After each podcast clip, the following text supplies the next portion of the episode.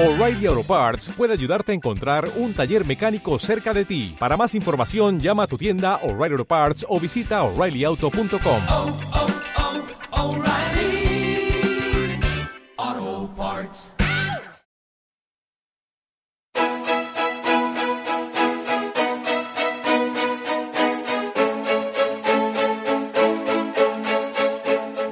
Iniciamos la psicología de cerca.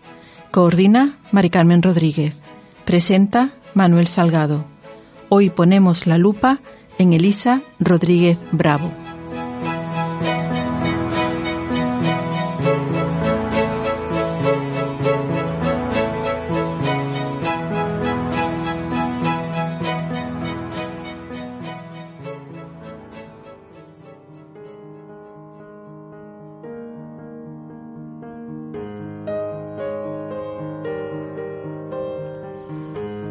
Elisa Rodríguez Bravo nace en Sevilla en 1984, de relación formada por Catalina y Cristóbal. Es madre de Olivia junto a su pareja Ismael. Es psicóloga general sanitaria hace más de 15 años y posee varios posgrados en psicología. Como cualquier persona, también reconoce tener sus manías, que quizás nos cuente ahora. Elisa Rodríguez, con la idea muy clara de ayudar, sin dejar de mirarse al espejo. Bienvenidos psicoyentes a la psicología de cerca en Radius, la radio de la Universidad de Sevilla. Hoy contamos con una invitada que es psicóloga general sanitaria. Ella se llama Elisa Rodríguez Bravo. Compañera, bienvenida. Buenas. Bueno, es, es un, un, lujo tenerte aquí con nosotros porque en Psicología de Cerca intentamos siempre que sean psicólogos y psicólogas los que, los que vengan. No, no siempre lo conseguimos, pero tener una, una profesional como tú, eh, que tiene no muchos años de experiencia, pero tienes una gran, eh, un gran deseo, una gran voluntad de, de, seguir ahondando en lo que es la psicología, para mí de verdad que es un honor tenerte aquí eh, en la psicología de cerca, Elisa. Muchas gracias. Bueno, eh, la primera pregunta siempre que traemos un profesional es, eh, bueno, eh, creo que a, lo, a, los oyentes les interesa mucho, Elisa, el, el por qué. Eh, se pueden estudiar muchas materias y tú decides psicología. Hay, en fin, hay, hay personas que, que van por unos caminos, después esos caminos los van variando. En, en tu caso, ¿cómo fue lo de psicología? Cuando era, cuando tenía que elegirlo, ¿no? Hace tiempo. Pues en su momento la verdad es que la reflexión no, bueno, no se parece mucho a, a por qué me mantengo en el camino de la psicología, pero fue, bueno, yo siempre me había interesado por el comportamiento de las personas, dicho con otras palabras, ¿vale? con la palabra de los 18 años, y también por cómo funcionaba el mundo. Era un poco también un espíritu ahí reivindicativo ¿no? y, uh -huh. e, e inconformista. ¿no? Entonces, esa confluencia de esas dos ideas que rondaban en mi cerebro, pues pensé, si el mundo lo median las personas y el dinero, ah. pues mmm, en un principio decidí irme por el dinero, así que empecé administración y dirección de empresa. Ah, sí. Pero vi que ese fue un ensayo y error. Cuando estaba allí, pues descubrí que no era mi sitio, que seguía interesándome más el comportamiento humano y uh -huh. las personas en general. Y entonces pues cambié de carrera y me fui a la que siempre había querido estudiar. Uh -huh. Y una vez concluida, Elisa, te, te, has replanteado o te has vuelto a plantear el tema de ADE, el decir, bueno, ya tengo la formación en, en psicología, voy ahora por el tema de la economía, o ese ya lo tienes absolutamente cerrado. ¿Qué va? Para nada. ¿no? Para nada. Eh, es que estuve allí presencial y conscientemente dos meses. Después... ¿Dos meses? Sí, a los dos meses lo tenía muy claro. Me senté con mis padres y les planteé la situación. Ellos me apoyaron en todo momento para el cambio uh -huh. y aunque continué con la experiencia del primer año de esa carrera, mi mente ya estaba puesta en que no iba a continuar. Entonces... Uh -huh hasta los dos meses fue un planteamiento real de estar allí y ya después fue un, bueno, esto se acaba y, empezamos otra experiencia diferente. Y me interesa mucho ese, este asunto tuyo, porque tú hablas de dos meses, hay, hay personas, Elisa, que no están dos meses, están un curso, incluso dos cursos, y como tú dices, se sientan con sus padres, les plantea un poco esa revisión de, de camino formativo y tienen verdaderas dificultades para que ese cambio sea comprendido, no sé si aceptado necesariamente, pero comprendido. ¿Tú qué le dirías a esos padres, tú que también te mueves en la psicología infantil, qué le dirías a esos padres que se resisten y le dicen a sus hijos y a sus hijas, no, tú tienes que seguir, si estás en segundo de lo que sea, cualquier grado universitario, tienes que seguir hasta acabarlo? ¿Qué les dirías? Bueno, a ver, es que al final... Esto es un atraco, ¿eh? Esto es un atraco mano armada. al final, a, lo que uno decide dedicarse, es una apuesta, en principio basada en tu percepción de lo que tú crees que vas a querer hacer. ¿Vale? Después tienes que enfrentarte a que se, a que concuerde, ¿no? Tu idea con lo que realmente vas a querer hacer. Eso ya es un paso que se da una vez que terminas, ¿no? La, la parte formativa.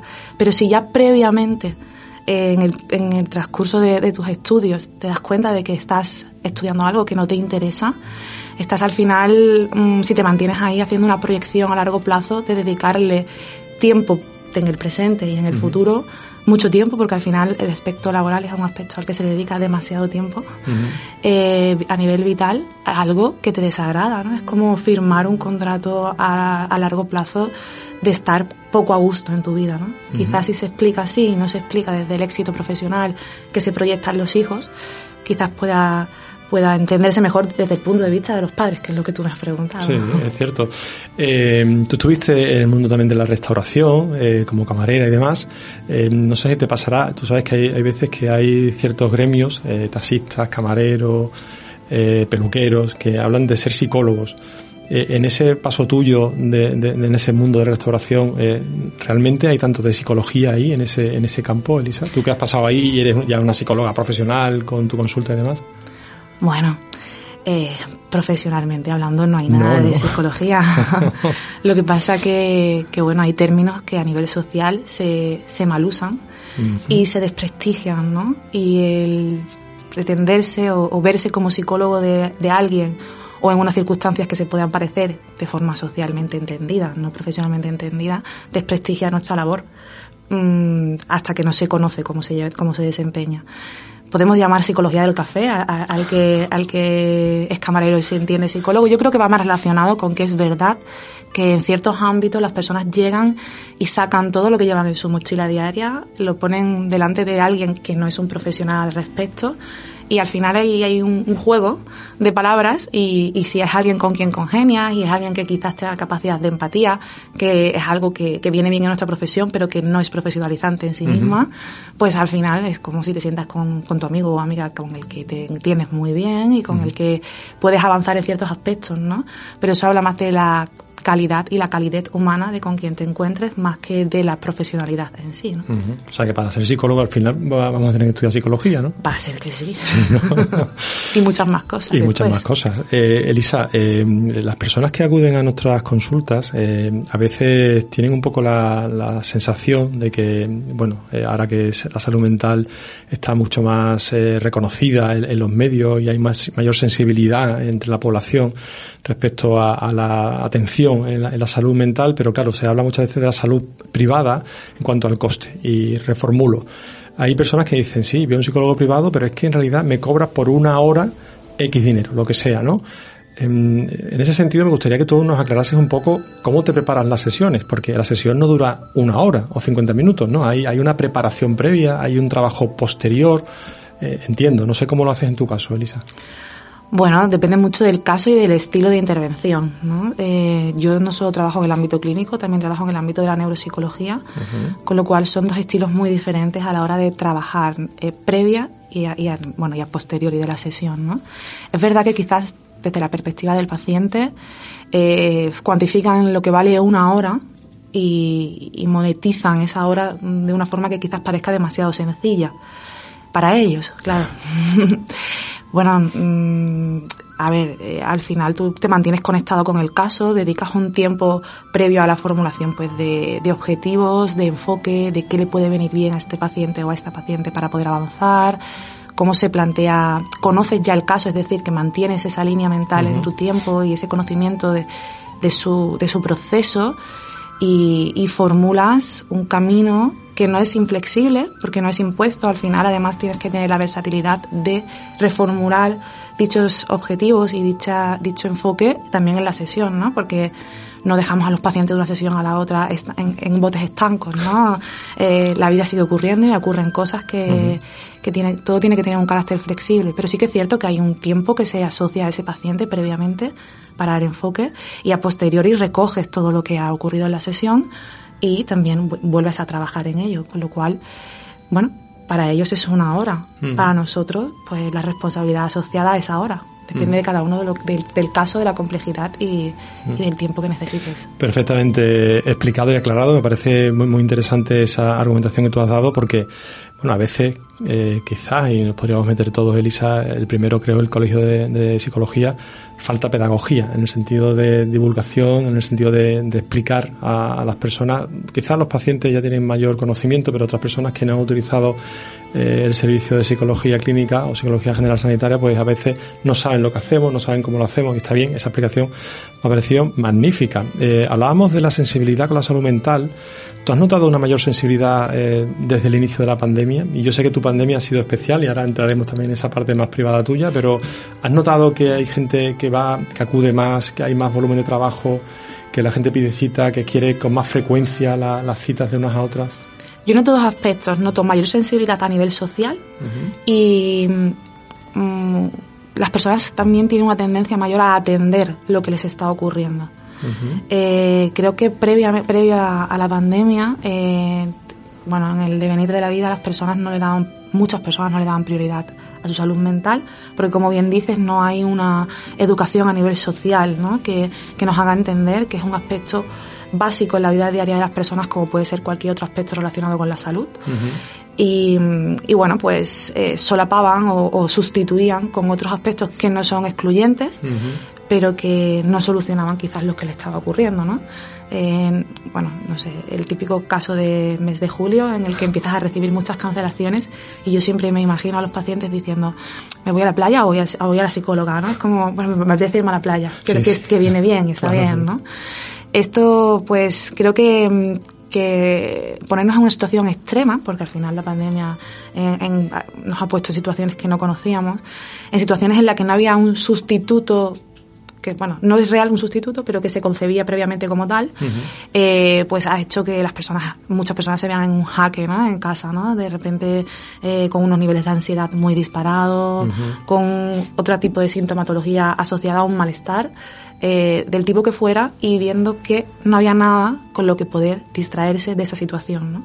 Entonces se hace, de repente, la salud mental tiene un carácter inminente, se aprecia como que debe ser atendida porque no hay otra cosa que se pueda hacer. Eh, eso no significa que hagan falta pandemias para que la salud mental se reconozca, pero bueno, las circunstancias ocurren y también a nivel social nos vamos adaptando. ¿Y qué te dice a ti el hecho, el dato, mejor dicho, de que en España somos los campeones mundiales en el uso de psicofármacos? Es un dato tremendo. Eh, sospechaba ese dato, además. Pues eh, fíjate, habla también un poco del, despre- del desprestigio, ¿no? Que hablábamos antes de la salud mental, ¿no? El, eh, un psicofármaco al final es, bueno, cualquier fármaco es algo a lo que hay que tenerle respeto desde el punto de vista de que afecta a, a- la persona que se lo toma, ¿no? Ah, Y influye en la salud. Los psicofármacos además tienen, un- desde mi punto de vista, eh, tienen un problema que es que no lo receta solo el especialista en psicofármacos, ¿vale? Eh, y aquí se puede unir esto también es un punto de vista personal, ¿no? Pero se puede unir a otra realidad con la que convivimos y es que si para la salud mental no hay una accesibilidad para todo el mundo y para el psicofármaco sí, y además el psicofármaco tiene el carácter de mm, ser inminente el cambio, es decir, si tengo ansiedad me tomo un ansiolítico, mi sintomatología, pues evidentemente yo me voy a encontrar relativamente mejor. Lo que pasa es que se va a perpetuar la dificultad, ¿no? Pero como no tengo accesibilidad desde el punto de vista público de una, una terapia, una intervención real, real en el sentido no de que no exista, sino de que tenga una continuidad que sea eficaz, pues al final hay personas que se ven abocadas directamente al psicofármaco porque eh, en la salud, en, en los servicios de salud es lo primero que te pueden ofrecer. Entonces, eh, tiene quizás un enfoque más, mm, diría, de política de salud y política social, más que, que pensar en sí mismo en la responsabilidad de las personas que lo toman, que la tienen, pero creo que es una responsabilidad secundaria en este caso. También es verdad que, que el uso de psicofármacos tiene un efecto inminente. O sea, los ansiolíticos de acción corta son muy, muy rapiditos, la ansiedad te la regulan muy fácilmente y también hay una cultura, ¿no? Una cultura médica, una cultura en la que tú sabes perfectamente también como yo que la psicoterapia requiere un trabajo más prolongado, más constante, eh, en fin, con mayor esfuerzo por parte del paciente, que a veces se confunde con lo de pasivo, ¿no? y, hay personas que en el uso de psicofármacos, pues dice, pues nada, eh, tú decías antes lo de ocultar el malestar con unas vacaciones en julio, a veces también con eso del efecto inmediato, pues el psicofármaco me da esa tranquilidad que necesito hoy y ahora y que la psicoterapia, aunque tuviera acceso, no te la va a dar en la sesión una, que tú sabes que hay gente que espera que la primera sesión Además, la pregunta típica que te habrán hecho muchas veces, ¿qué es lo que hago? Claro, fíjate, ¿no? Qué, costosa sería una sesión. Si en una sesión solucionara todo el problema. ¿verdad? Sería extraordinario, ¿no? Pero, a ver, yo, siempre planteo que, bueno, quizá, en primer lugar, creo que no es incompatible tomar psicofármacos con acudir a terapia, ¿no? Eh, pero sí que es verdad que depende un poco del enfoque que, que como persona tengas sobre tu propia salud, ¿no? Si en tu enfoque está que tomar fármacos es algo que se cronifica y lo aceptas como tal, pues quizás no estés teniendo un enfoque que te vaya a llevar a querer solucionar lo que te ocurre y en consecuencia a querer usar un recurso que te ayude a solucionarlo. Yo siempre digo que, mm, siempre pongo el ejemplo del esguince, ¿no? Eh, si tienes un esguince, tomar un antiinflamatorio no, no, no, es algo que sea negativo, es algo que te ayuda, o llevar una, una muleta pero si no vas a, a, un profesional que te ayude a superar la dolencia, pues vas a cronificar el malestar, ¿no? Pues es que se ve muy fácil con el esguince, ¿no? Hablando de problemas de salud mental, mm, se puede equiparar el ejemplo, ¿no? Sí, muchas veces los, problemas físicos nos sirven a nosotros para que un poco la gente sea capaz de, son capaces de entender lo que significa un problema psicológico, pero claro, el problema psicológico tiene eh, un punto de vista mucho más subjetivo. ¿no? Eh, en el esguince tú le dices a alguien, aunque no haya tenido nunca ningún problema en ese sentido eh, muscular, óseo o lo que sea, y, la gente es capaz de empatizar. Con, una depresión, parece que ahora sí, pero bueno, con las depresiones y otras otras patologías, otras psicopatologías, hay, gente que dice, bueno, ¿no? Siempre está el tema de la voluntad, ¿verdad, Lisa? ¿Será porque quiere? ¿O será porque no quiere? No, no pone de su parte. Si te rompes una pierna, la gente, tú le das pena a la gente, porque te de una pierna no puedes andar. Pero si estás en tu casa, puedes tener una depresión, pues no sé yo si no quieres o no puedes, ¿no? Aunque eso está cambiando. Claro. Afortunadamente. Ah, ya hablamos de la educación, ¿no? Correcto, la educación del conocimiento. A todos aquellos que prestáis vuestra voz. Yo soy Marta Lara y me acompaña Rosario Ocho. Soy Lu, encantada de conoceros. A los que nos enriquecen con sus testimonios. Nosotros medimos la documentación que tenemos en kilómetros lineales. A los que trabajan por hacer esto posible. Les saludan Rafael Jiménez en el control de sonido y Carlos Martín. Comenzamos. Y a ti que nos escuchas. Buenos días, queridos oyentes. Y un saludo muy cordial para toda nuestra audiencia. Queremos daros las gracias. Porque juntos hacemos Radius. Radius, la radio de la Universidad de Sevilla. Hablando de cambiar, tú decías antes lo de, lo de la pandemia. Eh, si hablamos de pandemia, cada persona vivió la pandemia de una forma muy particular y tú lo has vivido súper particular. Empezaste, empezaste en casa con Ismael siendo dos y bueno, iba a decir cuando se acabó la pandemia, es que todavía estamos en pandemia porque la OMS así lo decide, ¿no? Pero, pero después, eh, durante, mejor dicho, eh, ya no sois dos, sois tres. Sí, nos hemos multiplicado. Ah, multiplicado. y, y viene y aparece el año pasado, 2021, Olivia. Eh, me interesa mucho saber, eh, Elisa, cómo eh, concilias lo que es tu trabajo como psicóloga y, tus funciones como madre, que entiendo yo que hay una corresponsabilidad entre madre y padre de, cuidado, aunque al principio por el tema de la, de la crianza con la leche materna hay mayor cercanía de la mamá. Pero ¿cómo, ¿cómo has podido compatibilizar eso? Porque de hecho hay, hay muchas mujeres que incluso bueno, se, se, dan de baja a nivel profesional en el sentido de que se pueden llevar dos, tres años hasta recuperar su actividad profesional eh, en tu caso me consta que no ha sido así. ¿Cómo, cómo lo has hecho? ¿Cómo lo has, podido, lo has sabido compaginar? Bueno, sigo en ello. ¿eh? es un proceso. Em, a ver, en un principio mm, yo me lo planteé desde, desde una aceptación de lo que estaba lo que me estaba ocurriendo y de un querer vivirlo. Eso no me hizo tener una fecha fija para volver a incorporarme a, mi vida laboral. Eh, sí que es verdad que, bueno, que al final también existe una responsabilidad a nivel profesional y aunque en mi caso yo derivé a los pacientes que tenía previamente ¿no? a, ser madre para que estuvieran bien atendidos y hubiera un proceso eh, de transición bien llevado, es cierto que hay pacientes que se adhieren al profesional y, y si no están en un momento muy crítico, prefieren incluso esperar. ¿no? A mí esa circunstancia se me dio y fue como un punto de inflexión.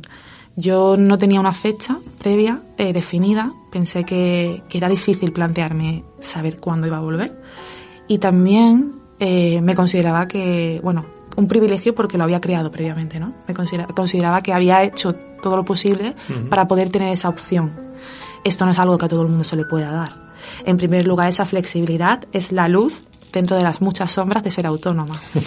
Eh, y después, además, eh, también tienes que, a nivel económico, poder permitírtelo. ¿Vale? Que son cosas que, que, quizás no se tienen en cuenta a nivel de conciliación, ¿no? eh, el, una cosa es lo que tú quieres y otra es lo que te puedes permitir. Sí, es factible, claro. Exactamente. En mi caso lo era, Así que decidí vivir ese proceso y llegó un momento en el que los pacientes volvieron a llamar a mi puerta. Bueno, siguieron llamando, ¿no? Pero estaban, cuando... estaban en la puerta esperando, ¿no? en la puerta simbólica de mi mente, sí. Estaban ahí hasta que llegó ya un momento en el que decidí que me iba a incorporar. ¿Cómo lo hice? Pues mira, la pandemia nos ha ofrecido un nuevo sistema de intervención psicológica que es la terapia online. Eh, hay muchos, muchos profesionales a los que no le, no le agrada o no se sienten cómodos en ese ámbito, pero en mi caso, mm, con un trabajo previo bastante duro para poder sentirme cómoda en ese, en ese ámbito y poder tener una sesión de igual calidad y calidez que la que se tiene a nivel presencial, pues empecé ahí. Eso me permitía pues compatibilizar y estructurarme mis sesiones pues con la lactancia materna exclusiva, con, con diferentes aspectos de lo que es la vida de la parentalidad, que no solo habla de la mamá y el bebé, sino habla de la mamá y el bebé y en este caso nuestro también del papá. Eh, a posteriori ya pues me lancé a, la, a, la, terapia presencial y ha ido un poco de la mano de, de, de, cómo me he ido desenvolviendo yo en este proceso y de, y de y también marcando una distancia de individualidad entre mi hija y yo, ¿no? Eso es un proceso complicado a nivel personal. Por eso yo no me he forzado, pero insisto en que no me he forzado porque no me he visto en la necesidad de forzarme y también porque previamente había, me había esforzado mucho para dejarme este, este espacio para poder vivirlo, ¿no? Como que era consciente de que la maternidad eh, iba a llegar y que quería que quería tener un estilo y, y, y una posibilidad de llevarlo a cabo. Uh -huh. eh, o sea que conciliar, por lo que estás explicando, y tiene mucho sentido, Elisa, eh, no solamente es querer, sino también poder, ¿no? Se tienen que dar la, que sea las condiciones. llevable mmm, y, que, y que tus circunstancias te lo permitan. Yo entiendo que si estás en un trabajo sí. en el que a los 16 semanas o te incorporas o tienes que pedir una excedencia de 6 meses, pues quizás no puedas plantearte si quieres estar 6 meses más sin tener remuneración económica, por ejemplo. Mm. O incluso si tienes la espada de Damocles, ser despedida, ¿no? Esa, esa, esa, es la siguiente parte. Claro, claro, que también Aún hay, más ¿no? compleja todavía, ¿no? Para uh -huh. poder conciliar mentalmente. Exacto. Mm, eh, casi, casi en lo que estás explicando eh, está inherente lo que es el, el autocuidado. Eh, es interesante también eh, recordar una cosa, ver, veréis, eh, hace unos años entrevistamos a, a, Elisa en un programa local de televisión y le hicimos una pregunta similar en cuanto a cómo se cuidaba. Y vamos a hacer un ejercicio, esto me encanta poner a prueba a mis compañeros, a mi compañera en este caso, me encanta. Vamos a hacer un ejercicio a ver si Elisa se acuerda de, de, lo que dijo o de cómo se cuidaba en aquel momento. Pero yo te lo voy a recordar, ¿eh? Más, más, más que, porque la cara, no, no, he visto la cara de Elisa, es como, perdona, esto es una trampa. No, no, eh, voy a recordártelo, más bien comprobar si te acuerdas es a ver si coincide, a ver si se mantienen esos elementos. Y uno que decía Elisa, yo estoy segurísimo que, que vas a coincidir con ello, es la coherencia contigo. Para mí es un factor importante a nivel personal. Claro. Y no solo personal, también a nivel profesional. Mm. Eh, creo que que es, es, un trabajo a llevar a cabo, ¿eh? no siempre es sencillo sentirte coherente porque quizás en algunos momentos las circunstancias o lo que te acontece te ponen un poco en, una situación complicada, ¿no? Eh, y a veces eh, entras en un, en un, litigio interno, ¿no? Uh -huh. pero, pero sigue siendo un, un, un enfoque que mantengo en mi vida. Uh -huh. O sea, que ahí coincidimos. Coincido con, con, la Elisa de con 2000, la Elisa, no sé cuánto. Hace años ya. ¿eh? eh, otro punto que tú decías eh, en cuanto a cómo fomentar tu autocuidado eran las relaciones interpersonales. Para mí, a día de hoy, siguen siendo muy importantes. Es verdad que el enfoque cambia uh -huh. y, y cambia porque también cambia tu estilo de vida, ¿no? Pero siguen siendo importantes. Para mí, a nivel familiar, eh, ya no existe solo mi familia de origen, sino que he creado una nueva familia. En eso eh, he ganado, ¿no? y a nivel de relaciones interpersonales con los amigos, eh, aunque hay algunas relaciones que han cambiado con el paso del tiempo, pero para mí la, sigue siendo muy importante esa red mmm, que te sostiene a nivel emocional porque compartes, ¿no? Compartes tu día a día y tiene un sentido uh -huh. y una, las experiencias son compartidas y y bueno, y al final pues te nutres, ¿no? De lo que, de lo que te aportan el resto de las personas con las que eliges compartir tu vida, porque tienes que elegirlo. Tienes que elegirla, efectivamente. A la familia no se le elige, a la familia de origen, pero a los amigos sí se le elige, y a las parejas, ¿no? Y a las que se crea también. Y a las que se crea, ¿verdad? Tercer punto que tú decías, metas y satisfacción. Bueno, sigo conceptualizándolo así. Creo que no he hablado con Elisa de 2000, lo que sea, para, para que nos pongamos de acuerdo, pero creo que, que en la vida eh, quizás metas, mm, quizás ahora lo replantearía como objetivos o, pequeños objetivos, ¿no? Quizás la palabra meta tiene un enfoque muy resultista y muy finalista y creo que, que, en esto sí puedo hablar con esa Lisa del pasado y, y, y quizás, mm, no sé, enseñarle un poco que más que el resultado es más el proceso y que mm, aunque hay que tener metas a largo plazo o a medio plazo, es verdad que el corto plazo y el inminente plazo también es importante para que se vaya creando ¿no? ese proceso que genera progreso al final. Bueno, parece que ahí le matizas un poco a esa Elisa hace unos cuantos años, pero hay una coincidencia ¿no? en ese planteamiento, lo cual dice mucho de tu filosofía de vida, ¿no? De cómo entiendes que es tu, tu, autocuidado. A ver si también coincides con esa Elisa. ¿Tú sabes qué nos dijo aquella Elisa que le gustaba mucho de comer? como alimento así como más destacado. En aquel momento. En aquel momento, fíjate, no sé si ha cambiado con la llegada de Olivia o yo qué sé, esto es una trampa, lo que conozco, Lisa. ¿Mi comida favorita te refieres? Sí, sí, sí, sí. sí. Mm, no sé si te diría la sopa. Oh, no. esto ahí no ha habido coincidencia. Dijiste las coquinas. Ah, siguen siendo las ah, coquinas. Lo que pasa que es algo poco habitual. Depende de si es frecuente o es, o es algo especial. Pero sí, las coquinas siguen siendo... Vale. Pasa que has incluido la sopa. No sé si ahí tiene que ver algo Olivia o... No, no, no. no. Es que para mí la sopa es estar abrigadito y estar a gustito.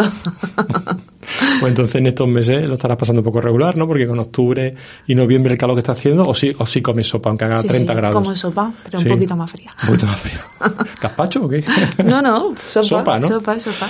Mira, eh, nos decías también una, una canción que seguro que te sigue gustando, que es una canción maravillosa de Antonio Vega, de Lucha de Gigantes. Y yo he rescatado ahí eh, una, una frase eh, que dice Antonio ahí, en un mundo descomunal yo siento mi fragilidad.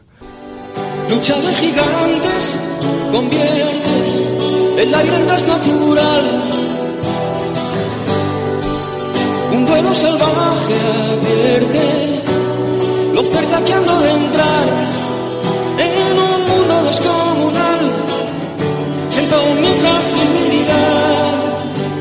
Eh, está hablando muchas personas ahora, Elisa, de, de se sienten eh, superadas por, por, este entorno tan violento que, que, tenemos últimamente. Y no hablo solamente de la guerra de Ucrania, hablo del, del vecino de al lado, ¿no? ¿Te pasa a ti algo parecido? Bueno, mm, me pasa y me pasaba. Quiero decir, la fragilidad eh, como tal es algo que, que, creo que es inherente a, a, a ser una persona. Eh, pero no desde un punto de vista negativo, sino desde el punto de vista de aceptación de que no tengo que sentirme súper empoderada constantemente, ¿no? Eso es una exigencia que creo que es poco sostenible, ¿no? Y que hay circunstancias, momentos, personas que te hacen, que te tocan a nivel emocional, a nivel personal, de una forma que, bueno, que te tambalean, ¿no? Que cimbrean esos cimientos. Mm. Eso no habla de ser débil, que quizás es la fragilidad y la debilidad se tienen un poco conceptualizadas de la mano, se habla de quizás un carácter flexible y que hay que saber convivir con todo tipo de emociones y con mm. la emoción de sentir que las cosas te afectan, pues también creo que es una emoción o sea, importante. Eh, otra emoción que se puede incluir aquí en ese sentido, eh, que, es, que es negativa, pero no por ello inadecuada, es la tristeza, ¿verdad? Porque parece que, que están parece que estamos todos orientados a no te sientas triste, ¿no? Intenta incluso buscar cualquier tipo de, de alternativa para no sentir la emoción de la tristeza. Y, y, no es necesariamente inoportuna esa emoción, de hecho te hace crecer como persona, ¿no? Bueno, además es que es real. Quiero decir claro, que, que, es algo que ocurre, ¿no? Mm, hay como una, una intención de, de, evadirse y de desconectar de ese aspecto que, que se da, ¿no? Uh -huh. eh, cuando yo creo que siempre positivismo es una es una doctrina que al final quiere tener adoctrinados, ¿no? Y, y no, no, se, no es coherente con, con, lo que nos ocurre en el día a día. Quizás es una imposición. En el día a día, yo creo que lo uno, lo, uno lo que tiene que intentar tener es bienestar. Y yo siempre le explico a los pacientes que bienestar es saber estar bien, saber estar mal y saber estar normal. Neutro, sin grandes, sin grandes alicientes, porque en el día a día te van a ocurrir todo ese tipo de circunstancias y tener herramientas con las que te puedas vincular a esas circunstancias y llevarlas a cabo de una forma saludable, quizás es un objetivo, mm, valga la redundancia, más saludable que estar siempre bien, ¿no? Pero digo yo, tú como psicóloga que conoces las herramientas y demás, sí estará siempre bien, ¿no? Claro, porque yo soy una superheroína. yo soy igual de humana. Lo que pasa es que yo siempre digo que no es, cuando estoy en terapia no es el aspecto personal, es el profesional. Después tengo mi vida como todos. Es curioso porque eso, eso nos pasa, ¿verdad? Eh, es como si eh, por ser psicólogos tuviéramos siempre esa, esa capacidad de tener una estabilidad emocional constantemente, como si a un cardiólogo nunca le pudiera dar un infarto, porque es cardiólogo, ¿no? Por ejemplo. Habla de la, de la deshumanización del profesional, ¿no? Y, y, bueno, quizás incluso tenga que tener ese carácter para los pacientes a día de hoy, porque volvemos a lo mismo, ¿no? A la falta de, de, de, que haya una educación a nivel social que, que al final te, te, te enseñe, bueno, que, que, la salud mental nos atiende, o sea, es para todos, para el profesional también. Sí, sí, de hecho, tú sabes que uno de, la, de los sectores profesionales más afectados por esta pandemia justamente hemos sido nosotros, ¿no? Los sanitarios, que, que a veces parece que hay como una especie de juego de póker a ver quién, quién ha sufrido más, quién ha sufrido menos. Yo creo que eso, en fin, no se trata de hacer una clasificación, pero es verdad que, que en este mundo nuestro de la salud, en el caso tuyo y mío, de la salud mental, bueno, pues también hemos sufrido un estrés añadido, porque además de tener nuestra vida privada, pues también hemos tenido que estar en esos momentos, y tú lo, habrás pasado como yo, pues momentos delicados, eh, en los que tenías miedo, eh, en la consulta, por ejemplo, a tener contagio, eh, has tenido que usar mascarilla, en fin, has tenido tus tu incertidumbres como teníamos todos a nivel generalizado y también a nivel, a nivel particular, y en tu caso además añadido con Olivia, que es un ser que, como decimos siempre los hijos para molestar a los padres, que no pide venir a este Así mundo. no lo ha pedido. no lo ha pedido, pero bueno, estamos ahí, ¿no? Eh, yo quiero acabar con un... Eh, me, me, encanta preguntarle a, lo, a, los psicólogos y a las psicólogas, eh, estamos hablando de la parte privada, de que somos humanos, por supuesto, las manías. Y tú nos decías en aquella entrevista que tenías una manía, eh, esto de verdad parece un, un, test de memoria, Lisa, y tú como neuropsicóloga también ahí te, te, puedes defender un poco mejor, pero decías una manía y no sé si tienes ahora otra manía. Yo eh, espero, si tú me dices alguna nueva, te digo la antigua. Bueno, no conceptualizo como mm, manía, como, bueno, no es algo estable, ¿no? Mm, una tendencia a la que siempre estoy llevando a cabo, ¿no? Pero sí que es verdad que creo que tenemos predisposición a, a, llevar las cosas de cierta forma, ¿no? Entonces hay personas que pues que se alteran con mayor facilidad, otras que son más sensibles, tenemos una un, ese enfoque, ¿no? Pero manía como tal, ahora me, me pillas un poco fuera de juego. Si te digo puertas. Ah, vale, el comprobar las puertas, ¿no? Pues mira, esa manía se superó. Venga ya. Sí, sí, sí. sí. ¿Ya no las compruebas? No, ya no las compruebo. Me puse a prueba. Te pusiste a prueba. es curioso, mira, te digo una cosa. Aquí cuando hacemos una foto en radios, que la haremos ahora después de esta entrevista, a nuestro compañero Rafa, le da mucho coraje, ¿sabes qué? Que la puerta del estudio está abierta. Para hacer la foto, sobre todo. Él siempre dice, de hecho no está diciendo, sí, sí, es verdad, es verdad. Él siempre dice, por favor, cerrar la puerta. ¿Tiene que estar la puerta cerrada? No sé, Rafa algún día nos lo explicará pero tiene que estar la puerta cerrada. De hecho, él se pone a hacer la foto y si la ve abierta, él va y la cierra, ¿no? De esa manera. Oye, Elisa, se nos acaba el tiempo. Ha sido súper corto, de verdad, ¿eh? Bueno, pero ha sido agradable, que es lo importante. Sí, sí, sí, sí, sin ninguna duda. Para mí lo ha sido y decía al principio que era un placer, eh, confirmo lo del placer y me encanta, me encanta entrevistar a, a compañeras con, con, otras edades, ¿eh? Eh, más jóvenes que yo, evidentemente. Me encanta porque, eh, en fin, me da una, una tranquilidad el saber cómo sigue la psicología, ¿no? Eh, yo entiendo que, que, aún me queda unos años para continuar en mi trayectoria profesional, pero, pero venís una, una generación ahí atrás, eh, amantes de la psicología, Elisa, de, de, la formación, de querer seguir ayudando a la gente, que a mí de verdad me emociona, me emociona que haya gente que, que sigáis teniendo esa pasión por la psicología. No me siento representante, ¿no? Pero, bueno. pero sí a nivel individual me siento identificada con lo que, con lo que comentas y bueno, eh, al final es que creo que esta profesión es una profesión que tiene un punto vocacional. Mm. No, quizás no para todo el mundo, pero en mi caso sí es así. Y, y, cuando está la parte vocacional, pues uno tiene siempre ganas de seguir creciendo y seguir pudiendo aportar mayor calidad a, a, tu, a, la, a lo que practicas. ¿no? Perfecto, Elisa, pues a seguir creciendo como profesional, como mamá, ya lo decidís Ismael y tú, y bueno, y mucho cariño para, para Olivia. Pues muchísimas gracias. Bueno, ya sabéis vosotros, la psicología te ayuda a ser y estar mejor. Confía en sus profesionales.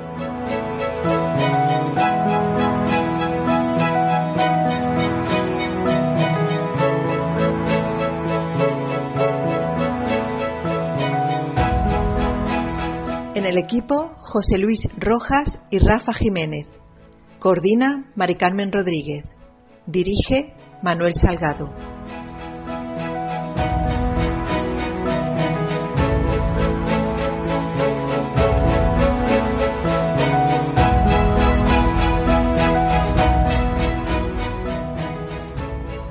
Radios, la radio de la Universidad de Sevilla.